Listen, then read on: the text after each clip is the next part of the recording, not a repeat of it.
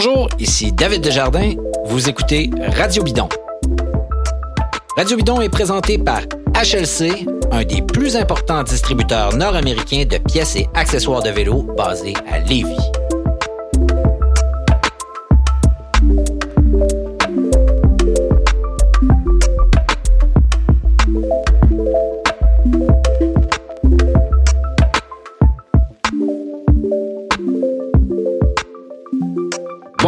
Amis cyclistes et fans de cyclisme et bienvenue à un autre épisode de Radio Bidon, le 101e. J'espère que votre saison de vélo est bien entamée.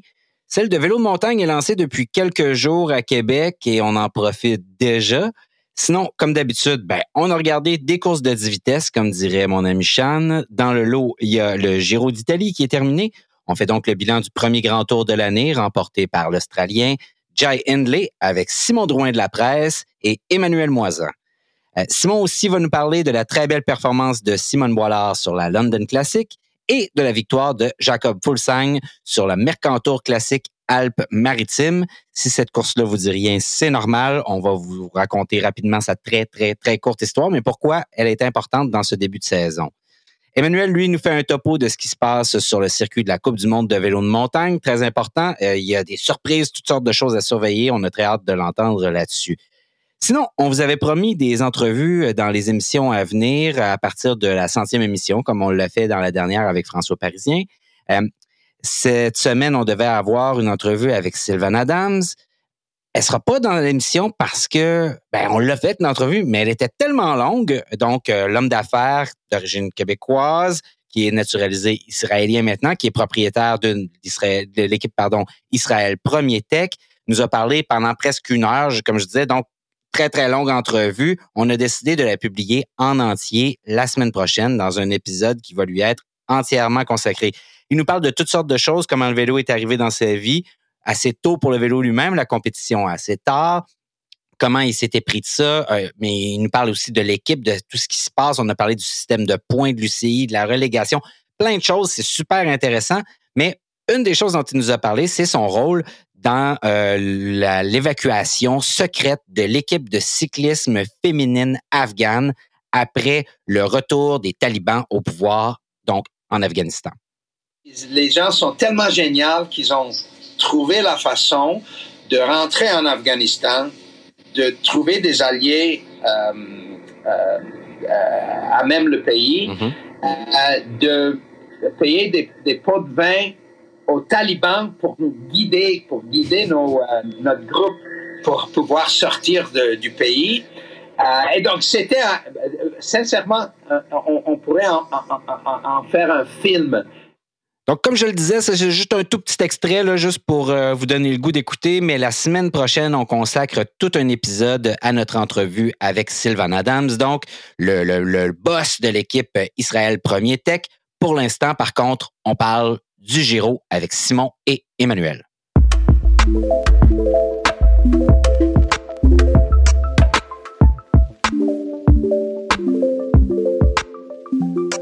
La Corsa Rossa, le Giro d'Italia est terminé et euh, bien, je sais pas pour les auditrices auditeurs de Radio Bidon euh, ce qu'ils et elles en ont pensé, mais de notre côté, euh, je pense que pas mal tout le monde a eu du plaisir avec ce, ce Giro-là. On s'en était parlé la dernière fois.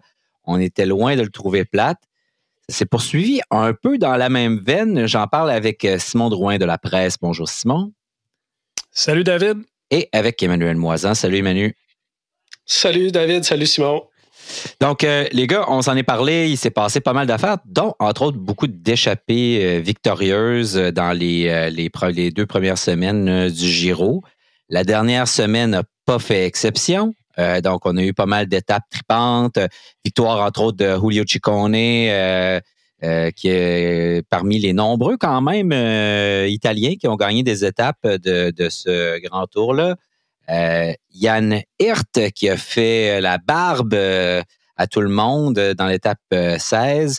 Euh, Santiago Buitrago de chez Bahreïn aussi qui a fait la même chose. à l'étape 18, on a quatre échappés qui ont nargué le peloton des sprinteurs. Et c'est Driss de Bond qui a gagné, je pense que c'était sa première victoire sur un grand tour. Driss de Bond de chez Alpecin. Et ensuite, notre ami Barman, dont j'oublie le, prénom, je m'en excuserai, mais cool. oh, merci, qui de chez Jumbo Visma, qui a remporté le maillot du meilleur grimpeur, mais aussi encore une fois une étape, la 19e cette fois-là. Puis on a eu Alessandro Covi aussi à la 20e qui a gagné. Mais en arrière de tout ça, il y avait une bataille. Drôle de bataille. Comment on la décrirait, euh, messieurs, cette, bagarre-là pour le classement général? Euh, mon Dieu, euh, je sais pas, une longue bataille d'attrition. ouais. La, patience, finalement, la patience de, de Jay Lee l'a vraiment bien servi. Là. On, on, savait pas, il y avait encore trois secondes d'écart entre les deux. L'avant-dernière étape, puis c'est là que ça s'est joué dans le col euh, que j'appelle celui de la marmelade. Oui, la marmelade. Euh, c'était pas mal un jeu de game face, dans, dans ce. Ben, en fait, pas mal tout au long là, de, de, de, de, cette guerre-là du classement général, mais en particulier, j'ai envie de dire, entre Jay Lee et euh, Carapaz. Manu, t'avais-tu l'impression que Carapaz, qui était ton, ton favori d'ailleurs pour remporter la victoire, on, on, pourrait après ça parler comment on est comme l'école euh, des fans, mais à l'envers, on a tous perdu euh, nos paris. Euh, Manu, est-ce que tu avais l'impression que Carapaz était en difficulté, toi, en le regardant? Moi, je n'avais pas cette impression-là. On n'a pas vraiment eu l'impression que Carapaz était en difficulté jusqu'au moment où, il a craqué carrément suite à une superbe tactique des, des Bora avec Kamna qui était, qui était devant, qui, une fois qu'il s'est rendu compte qu'il avait plus d'espoir d'aller gagner l'étape, a probablement reçu une petite consigne de lever le pied un peu pour attendre. Puis quand, euh, quand Hindley l'a rejoint, là, euh, il a mis l'accélérateur, il a fait tout un tour de pédale, un bon deux minutes à fond. Ça a fait la différence. Mais jusque-là, on sentait pas que Carapaz était, euh, était en difficulté même si trois secondes, euh, c'était vraiment pas confortable. Ça, ça, laisse pas beaucoup de marge de manœuvre pour, euh, pour personne, là, peu importe euh, qui tu es. Trois secondes, c'est pas assez. et puis, évidemment, là, j'ai l'impression qu'il y avait un peu plus de fraîcheur là, du côté de Hindley là, à ce moment-là. Puis c'est ce qui a fait la différence. Vraiment. Est-ce que vous avez eu l'impression que voyons, tu viens de la nommer Kamna, quand dans les derniers kilomètres, mais j'ai envie de dire l'avant-dernier kilomètre dans ce coin-là, la foule a comme rétréci en une forme de tunnel. Puis à un moment donné, Kamna était en avant de Carapaz. Puis on avait l'impression qu'il faisait peut-être de l'obstruction, c'est-à-dire ralentir un peu, ralentir un peu, ralentir un peu. Carapaz essayait même pas de le dépasser probablement parce qu'il était euh, au, euh, il, était à, bloc déjà, là, mais j'ai trouvé ça spécial. a fini devant Carapaz sur cette étape-là, d'ailleurs. Hein. Il, a fini en avant de lui. Il a fini par le, dropper. Alors, je ne sais pas s'il a vraiment fait de l'obstruction ou il essayait juste de, de, le semer. Là. Mais en tout cas, c'est, c'est, ça paraissait pas très bien, les images à la télé, effectivement. On aurait pu croire que, qu'il y avait un petit jeu là, euh, qui se passait à ce moment-là, mais je pense pas que c'était le cas. Là. Euh, moi, j'ai été surpris de voir la performance de Jay Lee. Il n'y avait pas grand-chose qui pouvait laisser croire qu'il était revenu à ce niveau de forme-là. Même probablement, on peut dire, un niveau de forme supérieur à celui d'il y a deux ans quand il a perdu le mm-hmm. Giro, euh, où finalement, le plateau était vraiment pas aussi relevé que cette fois-ci. Est-ce que vous aviez vu des indices de ça, vous? Parce que l'année où il était fort au Giro, il y avait eu une belle, vraiment, il était sur une belle progression. Là, là L'année passée, il était en dehors du radar complètement. Il y a vraiment eu une saison horrible. Euh, cette année, j'avais pas le sentiment qu'il était si fort que ça. Ben, moi, personnellement, j'ai été euh, surpris aussi, mais avec le recul, je me disais, on a, on a été un peu piégé par ça, par, sa, par sa dernière année quand on faisait nos, prévisions. C'est quand même un gars qui a fini deuxième, puis euh, il aurait très bien pu gagner ce, ce Giro-là en, 2020.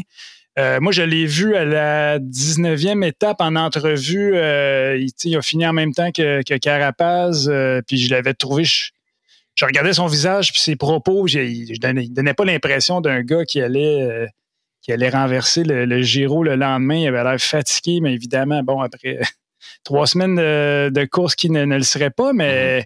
je trouvais pas qu'il donnait une impression de fraîcheur ou de quelqu'un qui s'apprêtait à à causer une, en tout cas, peut-être pas une surprise, ou en tout cas, surprendre à tout le moins Carapaz. Euh, puis bon, il, a changé d'équipe. Euh, il, est rendu avec euh, Bora. Je ne sais pas si si ça l'a favorisé. J'ai lu quand même qu'il avait, avait beaucoup travaillé le, contre-la-montre avec les vélos Specialized. Il était allé en soufflerie en Californie. visiblement, il était bien meilleur, là, ouais.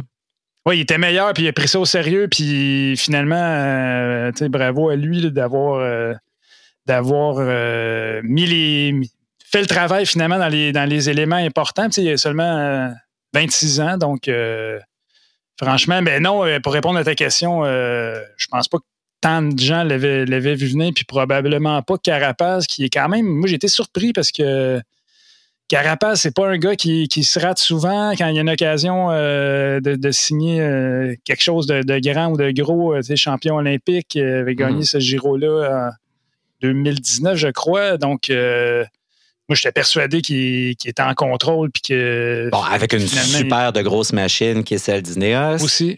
Donc, On, nous avait dit qu'ils allaient jouer la vieille carte Sky Ineos, justement, du, du méga train. Ce qu'ils ont fait d'ailleurs, euh, de très nombreuses reprises, là, augmenter le pace, justement, créer euh, une guerre d'attrition où on voyait les coureurs en difficulté dropper les uns après les autres en arrière. Euh, je pense à Yao Almeida qui est dans les grosses épreuves de montagne la dernière semaine était vraiment trop euh, était vraiment pas euh, au niveau comparativement aux autres.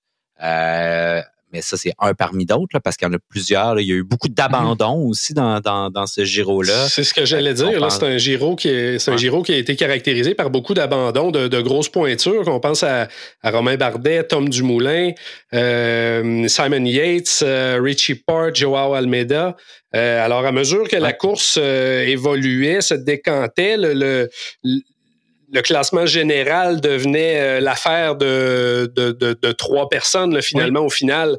Et, une autre chose à retenir là-dedans, c'est que le bon vieux Nibali était le meilleur des autres aussi après tout, après tout, euh, tout ce Giro-là. Euh, le quatrième au classement général, c'est le bon vieux requin de Messine. Oui, il était solide, Nibali, vraiment solide. Sauf peut-être dans le dernier contre la montre, là, il avait l'air complètement lessivé. Je ne sais pas si vous avez vu la face dans le dernier virage, c'est pavé, mais il avait l'air mal dans sa peau. Euh, mais sinon, solide performance. Euh, parmi les autres belles performances, ben, il y a justement euh, Jeune Bauman qui, a très bien fait. vraiment. Puis plusieurs nouveaux visages, encore une fois. Là, Mathieu Van Der Poel, dans toutes les échappées, quasiment pendant, pendant trois semaines, c'était presque une joke, là. Quand il n'était euh, pas à wheeler dans un, dans un col euh, à s'amuser avec les spectateurs. Ou à faire du wheeler avec un bike de, de TT. Euh, si vous avez déjà vous êtes déjà monté sur un vélo de contre-la-montre, vous savez à quel point piloter ça, c'est dégueulasse. Là. Mais le faire du wheeler avec un bicycle de contre-la-montre, ça défie à peu près tout. Ça, c'est quand il n'était pas en train d'insulter les Italiens en remettant du ketchup sur ses pâtes ou en se faisant livrer de la pizza à. Hawaïenne. Hawaïenne, oui, exactement. Euh, donc, il y a eu ça. Il y a, dans les autres trucs, euh, peut-être que, que je retiens, il y a Hugh Carty qui était toujours pas loin, mais pas tout à fait au niveau. Euh, mais tout le temps là. On, on sent que Hugh Carty est fort, mais il manque comme juste une couche comme je disais, beaucoup de nouveaux visages, euh, tu sais, Santiago, ben, euh, euh, on en a parlé la, dernière fois, le One P Lopez qui a porté le, rose pendant je ne sais pas combien de jours, là, quoi, une dizaine d'étapes à peu près. Puis, fini, fini quoi? je me souviens plus exactement où il termine, mais pour moi, ça a été vraiment une belle découverte. Il finit avec le maillot blanc, me semble, One P Lopez. Oui, tout à fait. Donc, euh, coureur sympathique, prometteur. Euh, moi, je ne le connaissais pas. Donc, euh, pour moi, ça a été une découverte au même titre que Kuhn Bauman, qui, gagne le, classement de la montagne, gagne deux étapes spectaculaires. donc, pour moi, moi c'est mes deux découvertes. Et le sprinter, on n'a pas parlé des sprints encore, mais j'anticipe peut-être, mais Alberto Danesi qui a gagné une étape pour, pour DSM avec Romain Bardet qui s'est mis à la planche pour lui je trouvais vraiment que c'est assez spectaculaire, très compact. Euh, donc, euh, peut-être un, un, sprinter à surveiller pour euh, les prochaines années. Oui, puis DSM qui a l'air d'une équipe beaucoup mieux organisée qu'elle l'était dans le passé pour faire autre chose que des échappées. Ils ont eu des, super périodes, puis d'autres très, très mauvaises, DSM. Là. Ils ont eu des. Je me souviens, il y a une année autour où ils étaient. Quand Hirschi était avec eux, puis que ils, avaient des tactiques de la mort, là, puis ils avaient passé la gratte une année autour, là, où ils avaient remporté. Avec Søren Craig Anderson. Anderson, euh, exactement. Puis ils faisaient des, des 1, 2, 3, là, où ils se relançaient, puis ils faisaient des trucs. Puis après ça, ils ont d'autres années où ils ont des creux, là, où on, ils sont pas là pendant tout. Là, là ils ont l'air d'être dans une bonne passe aussi. Euh, puis ça, ça a été intéressant à voir. Wanty, euh, comme dirait comme dirait cet excellent Bradley Wiggins, Sir Bradley Wiggins, euh, qui a vraiment pas l'air d'un sir avec ses lunettes d'aviateur puis euh, sa coupe de cheveux de roadie de Oasis. Mais euh, il mais il dirait il dirait One T, whatever they're called, en parlant de Wati, groupe Gobert matériaux, truc machin. Mais ils ont encore, ils ont encore fait bonne figure cette fois-ci, dans un grand tour, cette fois-là, après avoir eu une super campagne de classique aussi. donc, ça, a été même. ouais, vas-y. Bradley Wiggins, juste pour revenir sur lui, j'en reviens pas à quel point il est enthousiaste euh, sur la moto. Là, il sort de la moto, il est dans plein milieu entre les coureurs. Puis, pour un gars qui a gagné un grand tour champion olympique, qui, soit encore euh, passionné comme ça, il, avait, il donnait l'impression d'un gars qui, n'aimait pas le vélo tant que ça. à l'époque, c'était plus difficile après. Euh, sa victoire sur le tour. Puis vraiment, moi, j'ai vraiment apprécié ses commentaires sur la moto. Euh, ouais, il est excellent. Durant, le Giro. Il, est, excellent. il lit magnifiquement la course, mais il lit les coureurs. Aussi. Il voit quand ils ont l'espèce de.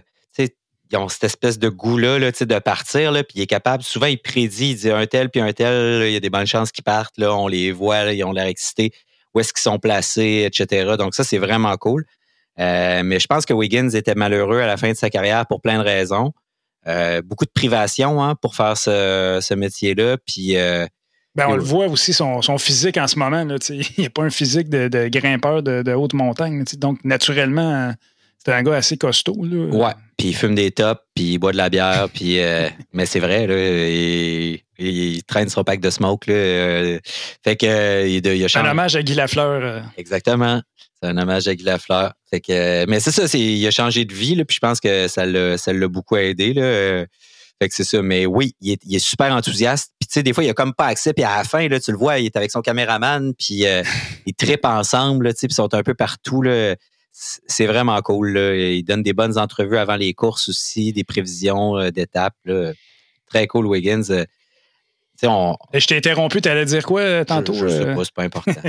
Euh, ah, j'allais dire que j'allais dire que finalement, beaucoup d'équipes qui ont quand même assez bien fait. Il n'y a pas tant que ça d'équipes où, ça s'est très mal passé, à part peut-être Movistar, là, qui n'ont pas grand-chose à montrer.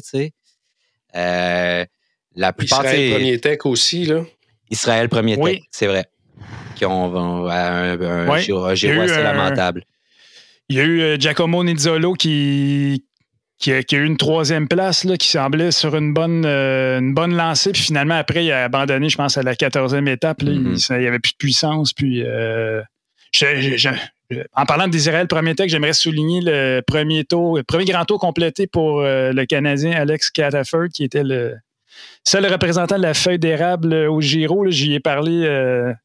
je lui ai parlé ce matin, puis évidemment, bon, il était, il était super content super content. Il était fatigué, mais il venait, d'aller mm. rouler. Euh, il, lui se prépare, il doit recourir euh, dans deux semaines, donc il n'y a pas beaucoup de pas beaucoup de, pauses, là, mais je souligne qu'il y a un ancien de Garneau québécois puis qui a eu un grave accident, a été frappé par une voiture à Tucson en 2014, je crois. Puis euh, quand même un gars de 28 ans qui réussit à, à, faire son premier grand tour. Il y avait eu deux, deux chutes à la Vuelta et au Giro dans les deux dernières années. Donc cette fois-ci, ben, euh, complété son. Je pense qu'il finit 101e, a travaillé essentiellement pour euh, Nizzolo, puis il a été en échappé euh, dans l'étape de l'Etna remportée par euh, Lennart Kamna aussi. Kamna qui était un. Moi aussi, est-ce que c'est un coureur que j'aime beaucoup, Kamna, qui est un Allemand, un grimpeur allemand, puis ce qui a fait aussi l'avant-dernière étape au profit de de Giant Lee, ça a été vraiment euh, super beau. Qui a mieux euh, fait que, que Bookman euh, dans, cette équipe-là, dont on attendait sans doute plus tout le monde. Là, puis, Euh, Kemna était, je dirais, plus régulier. On a vu Bookman souvent à contre-pied se faire dropper dans les, derniers efforts. c'est la, page est, la page est bien tournée chez Bora pour ah, la réorientation de cette équipe-là, comme on avait déjà parlé il y a une couple d'épisodes. Ouais, ça vient comme de dire, regardez, on est on par avec les meilleures équipes pour la grimpe, sinon une des meilleures, sinon on est la meilleure équipe en ce moment, tu sais, euh, avec Ineos, tu sais, qui, qui jusqu'à l'avant-dernière étape avait euh, quand même Richie Port là, comme, comme capitaine, euh, puis comme équipier de, de, premier plan, puis toute une, une solide équipe pour épauler Peut-être que la perte de Richie Port, je ne sais pas si ça a été analysé, mais ça a peut-être coûté peut-être coûter euh, Carapace quand même. Je sais pas. En même temps, ce qu'on a vu à, cette étape-là, à, la 20e étape, c'est beaucoup Bora qui ont pris les devants assez tôt dans la course, puis qui se sont imposés, puis qui se sont mis à l'avant du peloton, puis qui ont travaillé. On fait le job que normalement Ineos faisait quand même assez souvent, d'imposer le rythme ou la poursuite. Fait que je, je puis à la fin, Carapace, il était juste plus là, là, il était pas capable une mauvaise journée. Fait que, quand même qu'il y aurait eu un meilleur leader euh, devant lui, euh, il n'aurait pas été capable d'aller plus vite que ça. Tu as raison. Euh, ça démontre, je trouve, toute, la difficulté, toute la difficulté de remporter un grand tour. Une mauvaise journée pour Carapace, puis bang, il y a quand même eu un bon chrono le, lendemain. avec, c'est sûr qu'il n'y avait pas la même. Avec l'écart qu'il y avait, il n'y avait pratiquement aucune chance de revenir sur ligne, mais il a fait un bon chrono. Et, il a fait un bon chrono et Henley, pour lui, comparativement à ses propres performances, un encore meilleur chrono. C'est vrai. Donc, euh, puis surtout que le dernier moitié, il s'est sans doute fait dire dans l'oreillette écoute, tu as une seconde de retard à mi-chemin. Je pense que tu peux prendre ce call pour la descente, puis euh, la, fin de l'épreuve, euh, prends pas de chance, puis rentre à la maison tranquille. Ce qu'il a fait, puis très bien, là, donc seulement quelques secondes d'écart avec ça me fait penser un peu parce que bon, c'était le premier, euh, premier Australien à gagner le, Giro. Ça me fait penser un peu la, la victoire de Ryder et Chiedal. Euh.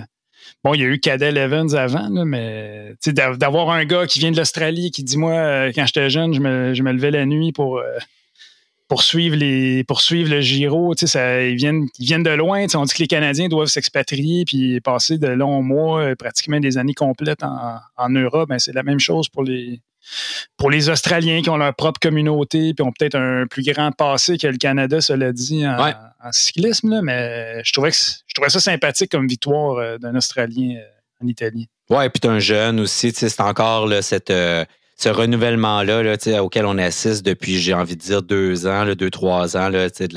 Puis ce rajeunissement-là des grands champions aussi, qui, où avant, c'était des positions qui étaient réservées à peut-être plus des gars dans la fin vingtaine. Puis là, maintenant, ben, tu peux gagner un grand tour dans la jeune vingtaine. Les, les gagnants de grand tour sont de plus en plus jeunes.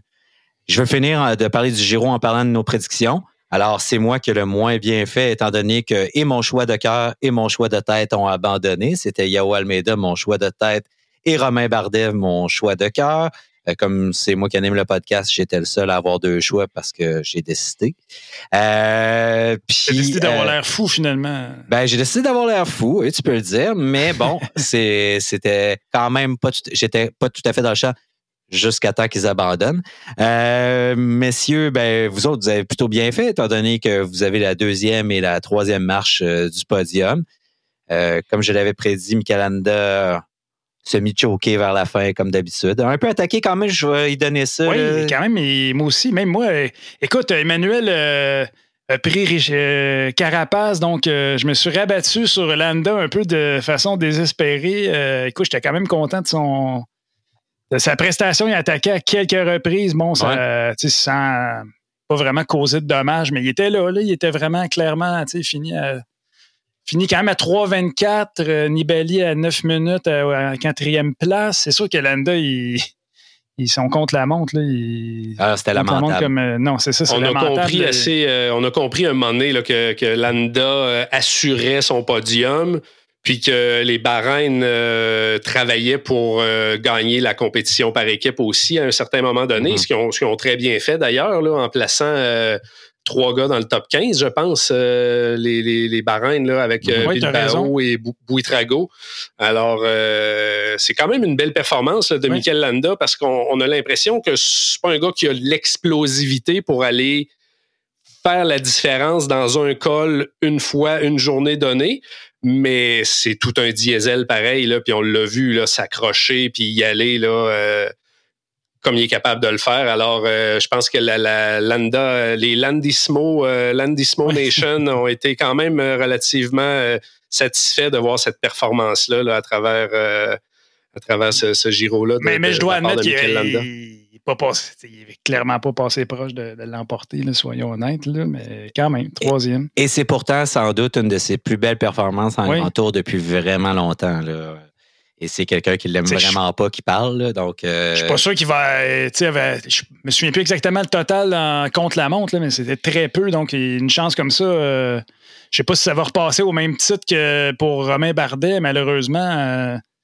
Euh, euh, lui, avec un dernier chrono de 17 km, ça aurait été parfait pour lui. Euh, on, Bardet avait le potentiel de, de, déposer tout le monde euh, à un moment dans, dans le Giro, clairement. puis, je sais pas exactement, rappelle-moi, David, qu'il était malade ou il y a eu un.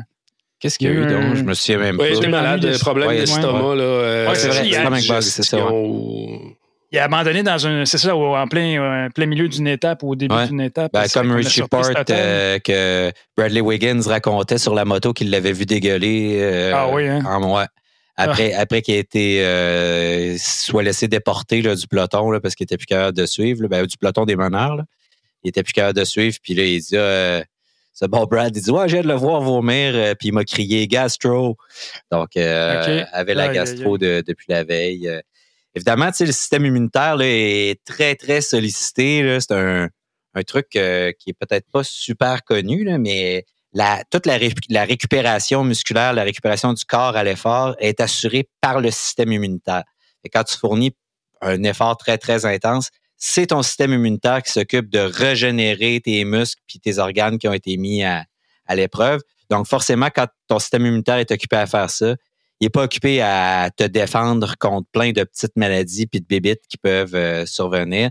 Donc, euh, c'est pour ça que les, coureurs sont très susceptibles d'attraper à peu près n'importe quoi, dont genre une gastro c'est une poignée de porte là, après euh, trois semaines. C'est pas parce que les chefs des équipes sont, sont d'affreux cuisiniers, là, au contraire. cet aspect-là est, extrêmement bien maîtrisé là, chez, les, chez les équipes professionnelles. Surtout, surtout Ineos qui sont très méticuleux sur les. Ouais. Les avantages, euh, c'est quoi Ah ouais, les, gains marginaux? Oui, les gains marginaux. Les gains marginaux. Donc, c'est ça. Ben, félicitations. Alors, c'est ça que je voulais vous dire. Je, fais, euh, je m'incline euh, devant vos choix. Puis peut-être pour finir, Arnaud démarre trois étapes quand même au sprint. démarre back, on peut dire ça. C'est une belle saison. Devient, devient, le Français le plus victorieux au Giro avec huit ou neuf ah étapes.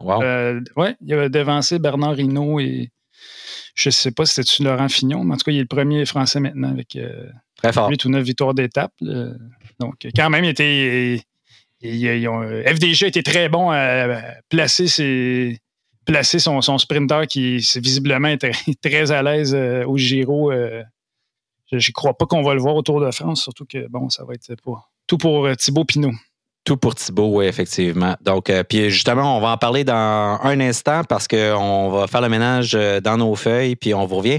Simon va nous parler d'une course qui est probablement pas sur votre radar parce que c'est un peu champ gauche, mais finalement, on regarde qui est là, puis ça a l'air d'un tour de pratique pour le Tour de France quand on regarde qui sera là à cette course-là.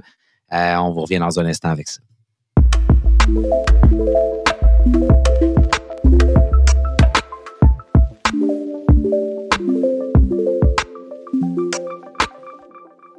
Simon, qu'est-ce que c'est le Mercantour? Ben, écoute, c'est un euh, classique d'un jour qui est né l'an dernier, qui est disputé dans le sud des Alpes, dans les Alpes-Maritimes. Donc, c'est une course 1.1, UCI 1.1, donc on pourrait dire de troisième catégorie. Euh, puis c'est placé dans le calendrier. Euh, est-ce qu'on est le 1er juin aujourd'hui? Aidez-moi. mais on est le 31 mai. 31 mai. Bon, donc c'est un peu une course de, reprise pour euh, plusieurs équipes qui, qui commencent leur euh, préparation pour le Tour de France. Donc, il était disputé aujourd'hui au moment où on enregistre. Ouais. Et, donc, euh, c'est des équipes. Donc, de, tu dis c'est une course de troisième catégorie, mais quand on regarde certaines équipes, je pense à FDJ, je pense à Israël, Premier Tech, je pense à d'autres équipes de ce ordre-là. tu regardes le roster, c'est sensiblement ceux qu'on risque de voir au Tour de France. Ben, pas mal, oui, effectivement. Euh, tu as, nommé euh, ces équipes-là. Il y avait quoi, 7-8 équipes euh, World Tour, puis mm-hmm. en particulier celle-là, Israël, FDJ, était potentiellement avec leur, équipe, leur équipe du Tour de France. Donc, c'est quand même intéressant de noter que, que pour FDJ, il y avait Thibaut Pinot et David Godu et aussi Antoine Duchesne. Donc, Antoine arrive d'un espèce de, périple à travers les Alpes qui était un camp d'entraînement. Avec Thibaut Pinot. Oui, exact. Fait que ça, je, trouvais que c'était vraiment un très bon signe pour lui là, de, d'être là. Puis je pense qu'il avait l'air bien. Dans l'avant-dernier col, on l'a vu à rouler devant, devant le peloton. Donc, juste pour dire que la, course a été remportée par euh, Jacob Fulsang, euh, le Danois d'Israël euh, Premier Tech, le grand ami de, d'Hugo avec qui il était chez Astana. suivi de Michael Woods, qui termine deuxième à 31 secondes, et David Godu, troisième à 34 secondes. Donc, la, course a été assez, intéressante parce que du côté de FDJ, Thibaut Pinot s'est sacrifié pour, pour Godu. Donc, il a roulé, il a fait le tempo dans, l'avant-dernier col, avant de, ou dans le dernier col, excusez-moi, avant de se tasser, puis laisser Sébastien Rackenbach. Il, y a un jeune, Lenny Martinez, un jeune de 18 ans. C'est quand même, assez incroyable, 18 ans, qui, qui roulait devant. Donc, euh, finalement, c'est ça. Il courait pour Godu, mais les, Israël Premier Tech étaient là avec Fulsang, Woods et Miracle. Chris Froome, qui était dans le, hein? groupe Select avec. Il restait peut-être 12-13 coureurs euh, et Chris Froome, m'en a craqué, mais pour lui, c'était vraiment un, signal positif. on ne l'avait pas vu à ce niveau-là depuis euh, essentiellement son accident. de, c'est une étape c'est une course, pardon, de, avec un dénivelé positif de presque 5000 mètres. Donc, euh, vraiment une grosse. Euh, très costaud. Euh, donc, Froome a craqué, mais il était là quand même quand il restait les, costauds. Finalement, ils se sont isolés. Quand Rackenbach s'est tassé, Israël a été, a été assez malin parce qu'il restait Woods et Fulsang. Woods a attaqué. ça a créé un, un petit groupe de, cinq coureurs, dont il y avait aussi Jesus Serrada de Cofidis, donc on connaît un autre excellent grimpeur. Mm-hmm. Euh, et, finalement, bon, il y a eu une autre attaque de Woods à 6,7 km. Euh, Godu a dû, euh, dû répondre. Contre-attaque, c'était vraiment tactique 101, contre-attaque de Fulsang. Ça s'est regardé un peu. Godu a regardé les autres. Personne ne voulait, voulait rouler. Finalement, Fulsang est parti. Il est, parti, puis il a roulé. finalement, il s'est rendu jusqu'au bout, gagné euh, sa première course depuis euh, le Tour de Lombardie 2020. J'espère que je ne dis pas de conneries, mais ça faisait quand même un certain temps qu'il n'avait avait pas gagné. Puis surtout, euh, ben, Woods, après ça, a lâché Godu à quoi 100 mètres de la ligne. il l'a déposé parce qu'il avait roulé derrière lui dans les cinq derniers kilomètres. Fait que ça, c'est vraiment une victoire très importante pour Israël Premier Tech qui est un peu euh, en difficulté dans le classement pour le World Tour. Là. En tout cas, c'est assez complexe, mais il y a un classement euh, de toutes les équipes World Tour des trois dernières années. Puis euh, pour, le moment, je crois qu'Israël est 19e ou 20e. Donc, je pense qu'on pourra peut-être, dans un épisode ultérieur, expliquer comment ça fonctionne. Mais depuis cette année, je fais une petite parenthèse, Simon, je te coupe la parole, mais peut-être expliquer parce que c'est nouveau. Depuis cette année, il y a un classement par points, euh, donc qui remonte sur trois ans. Si les équipes qui font le moins de points puis qui sont World Tour, donc première division, seront exclues. Je pense que c'est les deux équipes qui sont qui font le moins de points qui sont exclues, puis les deux équipes qui sont dans la deuxième division et qui font le plus de points, elles sont promues en première division, donc World Tour. Euh, on en rediscutera là peut-être parce que c'est un drôle de système. Euh, puis peut-être vous autres qui connaissez mieux d'autres sports, euh, les autres sports, par exemple, ça ressemble un peu à ce qui se fait en, au soccer, des choses comme ça, des classements, mais on en discutera là, parce qu'au soccer, ça vient aussi avec des droits de télé puis plein d'affaires comme ça, tu sais, que tu n'as pas en vélo. Euh, euh, l'autre affaire, c'est est-ce que les équipes qui sont en deuxième division veulent nécessairement se retrouver exact, c'est ça, on ne sait pas non plus. Est-ce qu'elles en ont les moyens? Il y, a des, il y a des contraintes, ou en tout cas, il y a des, des trucs auxquels tu dois te soumettre quand tu es World Tour, donc avoir un gros effectif. Euh, donc faire toutes les courses World Tour. Exact. exact. Mais ce qui est un avantage aussi, là, ça, ça, te garantit les courses auprès de tes commanditaires. Ben, ça te garantit le Tour de France. C'est surtout ça, c'est le gros avantage. Mais je pense qu'on fera un petit breakdown de comment ça fonctionne. les, Mais clairement, pour, euh, pour Israël, le premier texte était très, très important parce que là, euh, ça, commence à, ça commence à chauffer. Puis là, ils sont allés chercher euh, au-dessus de, 200 quelques points. C'est bon. je pense qu'au total, on est dans les 11 000, 12 000 là, où ils sont sur trois ans. Donc, en tout cas, c'est aussi c'est positif aussi, évidemment. Là, ça donne un élan à, à l'équipe, enfin enfin des bonnes nouvelles parce qu'ils ont été très affectés, soyons honnêtes, ils ont été très affectés par la maladie. Très malchanceux, oui.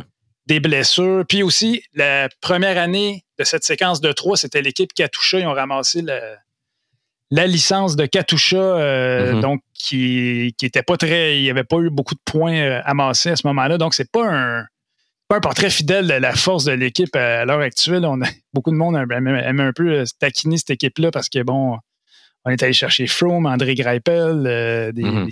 un peu des coureurs en fin de carrière, disons, là, en tout respect. Là, mais euh, en tout cas, bref, euh, bref, ça a été vraiment une, course. Moi, je ne m'attendais pas à suivre ça avec autant d'intérêt, mais quand j'ai vu les, qui étaient là, puis la difficulté de la course. Donc, voilà, donc des bonnes nouvelles pour Duchesne, Hull. James Piccoli aussi était là. James Piccoli, le Montréalais, qui, ouais, c'est vrai qui a, bien roulé, euh, qui a bien roulé, qui a abandonné, mais qui était là dans l'avant-dernier col là, euh, avec ses coéquipiers euh, à rouler.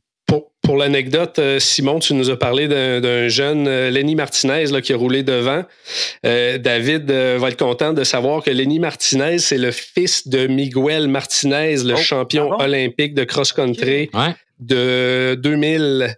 Euh, champion du monde 2000 aussi et vainqueur de 10 manches euh, en Coupe du monde de cross-country olympique. Donc, euh, le Français Miguel Martinez, sa descendance commence à... OK, ben merci, parce qu'il fait physiquement... Miguel Martinez était tout petit. lui aussi, il pèse 52 kilos. Lenny Martinez, il, finit huitième aujourd'hui, donc vraiment, wow. Avec un VO2 max inversement proportionnel à sa taille et son poids. il avait bien fait autour des Alpes aussi. il avait fini 14e du Tour des Alpes. donc, vraiment, un, gars à surveiller, évidemment, de, très près. Ah, mais merci pour l'anecdote, euh, Manu. Merci, Simon, de nous avoir parlé de ça. D'ailleurs, je fais une, bébé parenthèse avant qu'on passe au prochain sujet euh, euh, dont tu veux nous parler, Simon. si vous n'avez pas vu le Tour de Norvège, puis ce qui s'est passé là, entre autres, ce que Remco Evenepoel fait là, prenez cinq minutes, allez sur YouTube, cherchez les résumés, ça vaut vraiment la peine. Mm-hmm. Euh, c'est, je pense que c'est Alexander Christophe qui a gagné la dernière étape, euh, mais Evenepoel a gagné le classement général, puis il y a des montées là-dedans qui étaient vraiment brutales, où Evenepoel était solide, là, alors qu'on disait depuis un bout de temps que ah, des montées difficiles puis longues, Evenepoel, il craque, puis ça, là, il était vraiment très, très fort. Si vous avez un peu de temps pour aller regarder ça, on en reparlera peut-être plus tard, mais là, aujourd'hui, c'est assez... Je, te relance parce que moi, j'ai vu ces, fins d'étape-là. Le Giro finissait, puis euh, mm-hmm. souvent, il restait, euh, il restait 20, 20 km autour de Norvège. Puis il a fait vraiment la, montée. je crois que c'est la troisième étape où il prend le, prend le maillot. Il était euh, vraiment. Impérial. Fantastique. Il a lâché les. Il a lâché les les, ses rivaux à la pédale carrément sans mhm. attaquer. Euh, donc, on savait que c'était un coureur qui était capable probablement de, gagner des courses d'une semaine, qui, bon, le, monde le démontre encore, mais en fait, ça soulève la question est-ce qu'un jour euh, Remco Evenepoel pourrait devenir un coureur de grand tour? Euh, J'ai encore mes doutes là, parce que bon, il est quand même assez massif là, pour un, pour penser le voir euh, être un. En tout cas, bref, ouais, tu as raison de le souligner. C'est vraiment très, très impressionnant ce qu'il a fait. Euh, très fort. Il y, avait du gros, il y avait du gros wattage dans ses pattes-là. Euh, Simon, avant qu'on passe au dernier sujet, c'est important, je pense, qu'on souligne l'extraordinaire performance de Simone Boilard. donc, Ride London, qui est une belle course chez les femmes. Qu'est-ce qui est arrivé avec Simone? Je sais que tu lui as parlé aussi. Oui, j'ai parlé à Simone hier. Ben, écoute, elle finit dixième du classement général de la Ride London Classic à la française, Ride London Classic. bon, écoute, c'est une invitation de dernière minute pour l'équipe Saint-Michel Aubert 93, qui est une nouvelle équipe dans, dans l'UCI. Donc, c'est pas une équipe très connue, malgré que le un long passé, ouais. Le long passé pendant masculin, donc sont, sont quand mhm. même euh, dans, le milieu, sont connus, mais ils ont été invités à deux semaines d'avis. Finalement, ils se ramassent là. Euh, Simone me disait, on veut, on, veut rendre justice finalement l'organisateur nous avoir invités. Elle finit dixième de, de la première étape dans, qui était disputée en, dans l'Essex, là, en, en, banlieue de, de, Londres, disons. Et, pas avec des deux de pique hein, devant elle et autour d'elle. Dans, dans non, exact. elle était avec euh, Lotte Kopecky, Lorena Weebs a gagné, la néerlandaise, qui, mm-hmm. qui machine à gagner des, des courses. Euh, dans, le, dans cette étape-là, c'était à l'origine, ça s'appelle une classique parce que c'était à l'origine une course d'un jour qui est née de, des Jeux olympiques de 2012, Londres depuis ce temps présenté une, course, puis ils l'ont euh, prolongé, on fait un triptyque avec ça. Puis euh, euh, bon, ce qu'elle me racontait, c'est que dans la dans la cette première étape-là, il y avait un, mur de, elle appelait ça un taquet de 250 mètres à 500 mètres de la ligne. Puis elle dit, j'ai réussi quand même à bien me placer parce qu'évidemment, elle dit, euh, soyons honnêtes, mon équipe, c'est pas était pas en mesure de me, de me positionner comme une équipe World Tour, mais elle dit, j'étais dans la roue de l'Auto Kopecky, justement, la championne belge. dans, dans, le dernier virage, s'est placée, finalement, ça s'est un peu détaché là, dans les sept ou huit premières, puis elle a réussi à finir euh, neuvième, neuvième, je crois, de cette étape-là. Le lendemain, une autre étape, elle a dit qu'il était encore plus difficile, mais qui s'est terminée au sprint, une autre victoire de Lorena Weeps. Euh, Simone finit onzième, donc euh, dixième au classement général. Puis la dernière étape qui était disputée en plein cœur de Londres, qui était un peu la course originale, qui est une course en circuit.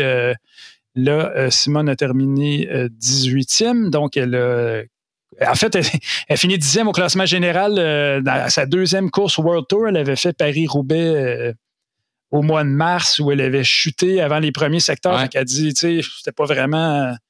Je peux pas dire que j'ai fait vraiment une course dans le peloton euh, World Tour. Là, c'était sa première course dans le peloton World Tour. Finit dixième vraiment. Avec certaines des meilleures au monde autour d'elle. Oui, plusieurs, plusieurs, plusieurs Italiennes de, très bon niveau, dont Elisa Balsamo qui finit deuxième. Mm la championne mondiale. Donc, euh, tu sais, ça a été euh, pour elle une super expérience, un super euh, donc, moi, je, je, lui souhaite que son agent soit sur son téléphone avec toutes les équipes World Tour sur le speed dial, comme on disait autrefois, et qu'il y a des tractations bah, qui se font. C'est le genre de, performance qui peut te, ah, permettre d'obtenir un beau contrat.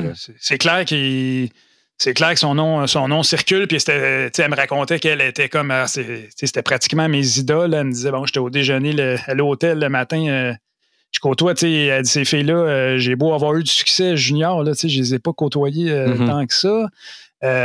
puis, tu parles de des.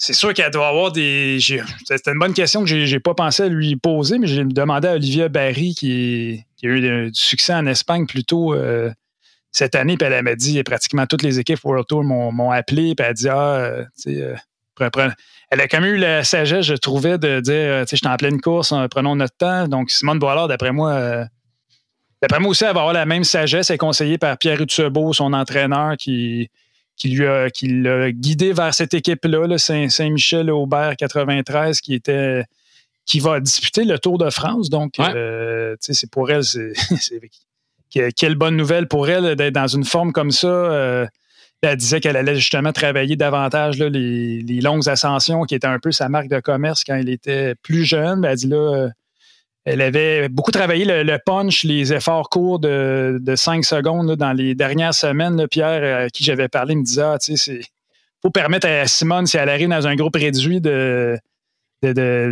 d'avoir un bon résultat finalement, de travailler son sprint. Elle dit j'ai pas une grande explosivité, mais d'ici, euh, je, vais, je vais avoir la même après une heure qu'après cinq heures. Donc, euh, Puis elle a dit, ben là, je, je retrouve mon coup de pédale en montagne. Elle reste à Nice, donc euh, elle a un beau terrain pour, pour préparer ça. Donc voilà, je voulais te, merci de me permettre de le souligner. C'est vraiment, chez Simone, on, l'a reçu à Radio Bidon là, l'an dernier ou il y a quelques années. Donc, euh, ben, bravo, ça a été oui, vraiment. impressionnant. On, l'a reçu cette année aussi. On lui a parlé deux fois. on lui avait parlé avant et après Paris-Roubaix, justement.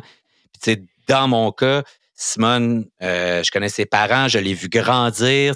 On roulait avec quand elle était, très jeune. elle suivait déjà des, des adultes qui vont vite. était déjà très impressionnante plus jeune ça arrive souvent que quand on arrive à cet âge-là, puis qu'on passe des, de junior ou U23 vers euh, les, les plus hauts niveaux que ça achoppe, mais là, on voit que non seulement elle avait le potentiel, mais est en train justement de réaliser quelque chose d'extraordinaire avec euh, ce potentiel-là. Puis, c'est important de souligner aussi, elle a eu euh, trois années très difficiles en sortant des, juniors. Elle a eu un, problème, une androfibrose de l'artère iliaque, donc elle est fort, parvenait plus à, parvenait plus à pousser des, des watts comme, euh, comme elle le souhaitait. Puis elle, se demandait, OK, c'est dans ma tête, j'aime plus ça.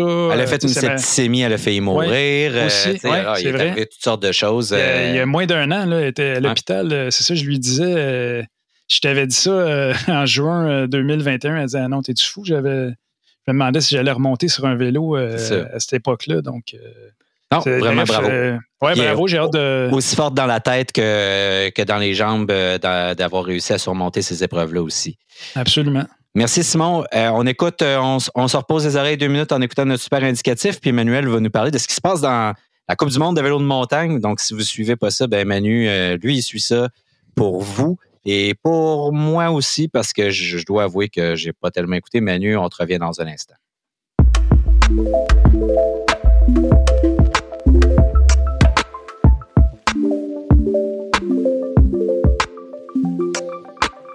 Si, comme moi, vous en aviez un peu plein les bras avec euh, la saison de vélo de route qui est suivie, il se passe tellement d'affaires en vélo, il y a genre 14 courses en même temps.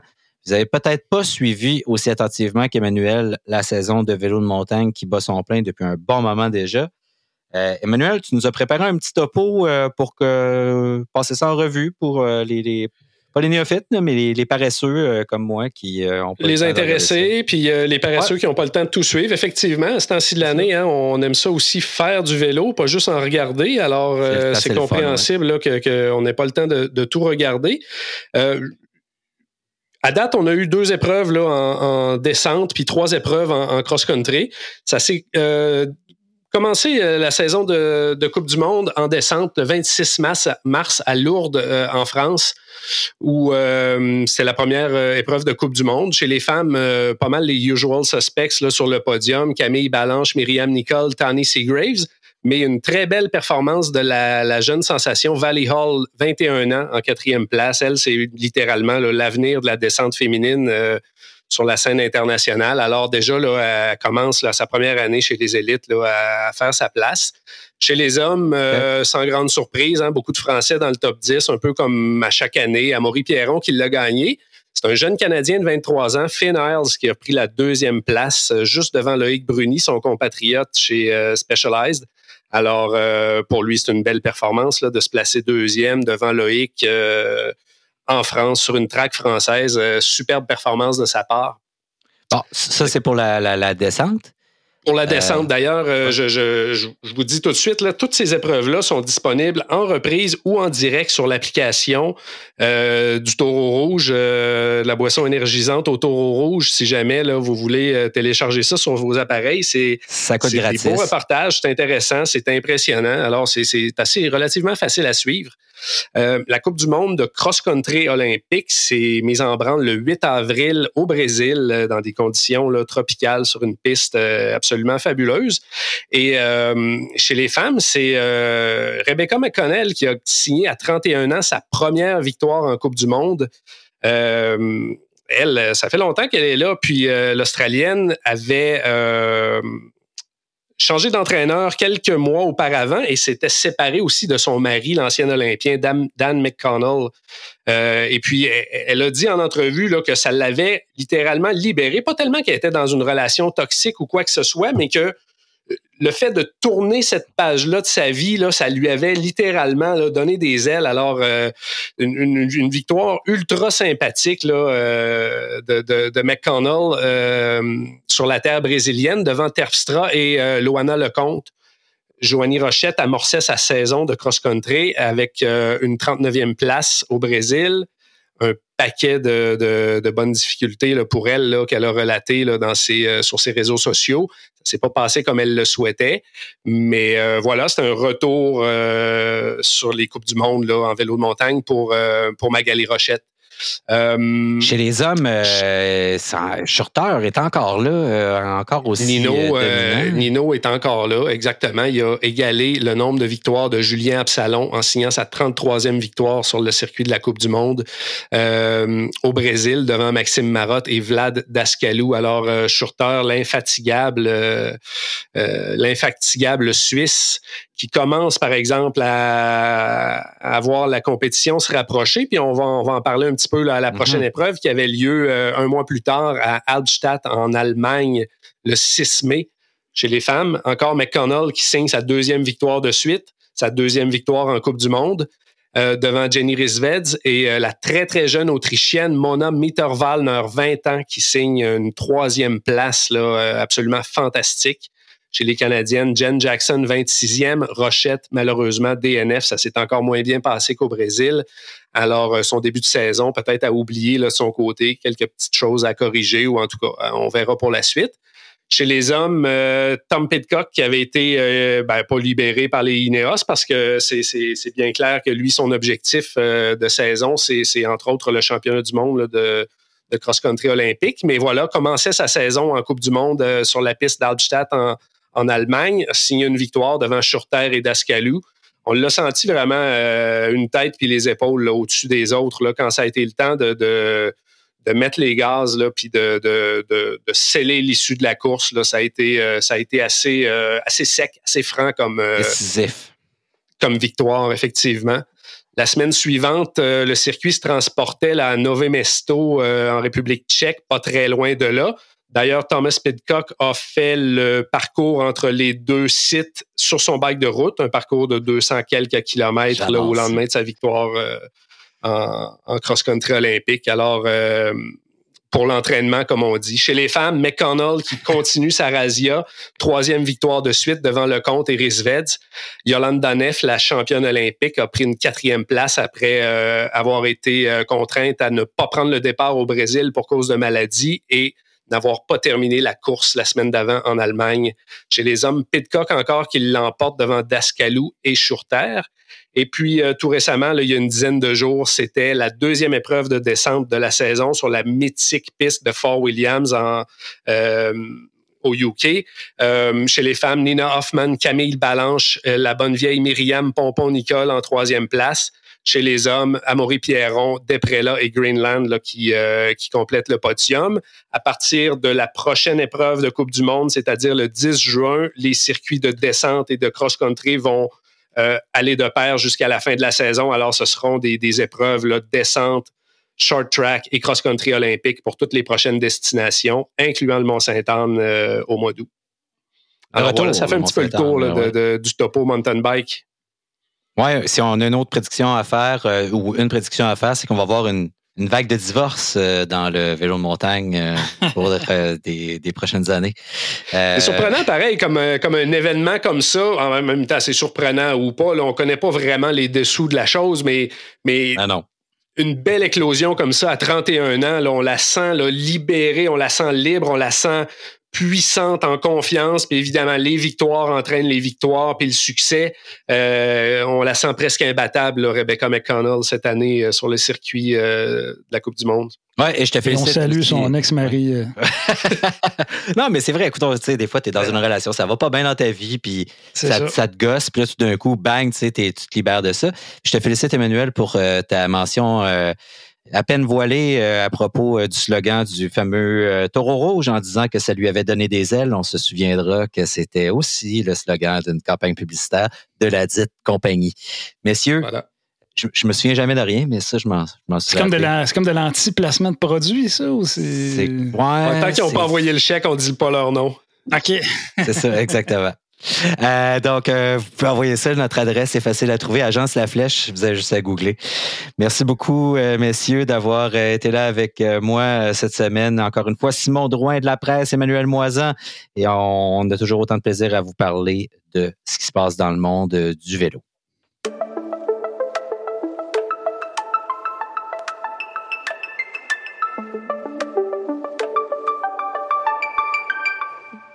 Merci beaucoup à HLC, le présentateur de cette émission et de toute la saison de Radio Bidon qu'on accueille au sein de la famille avec grand bonheur. Merci Emmanuel Moisan, Simon Drouin, Gabriel Bourdage à la technique. Je m'appelle David Desjardins.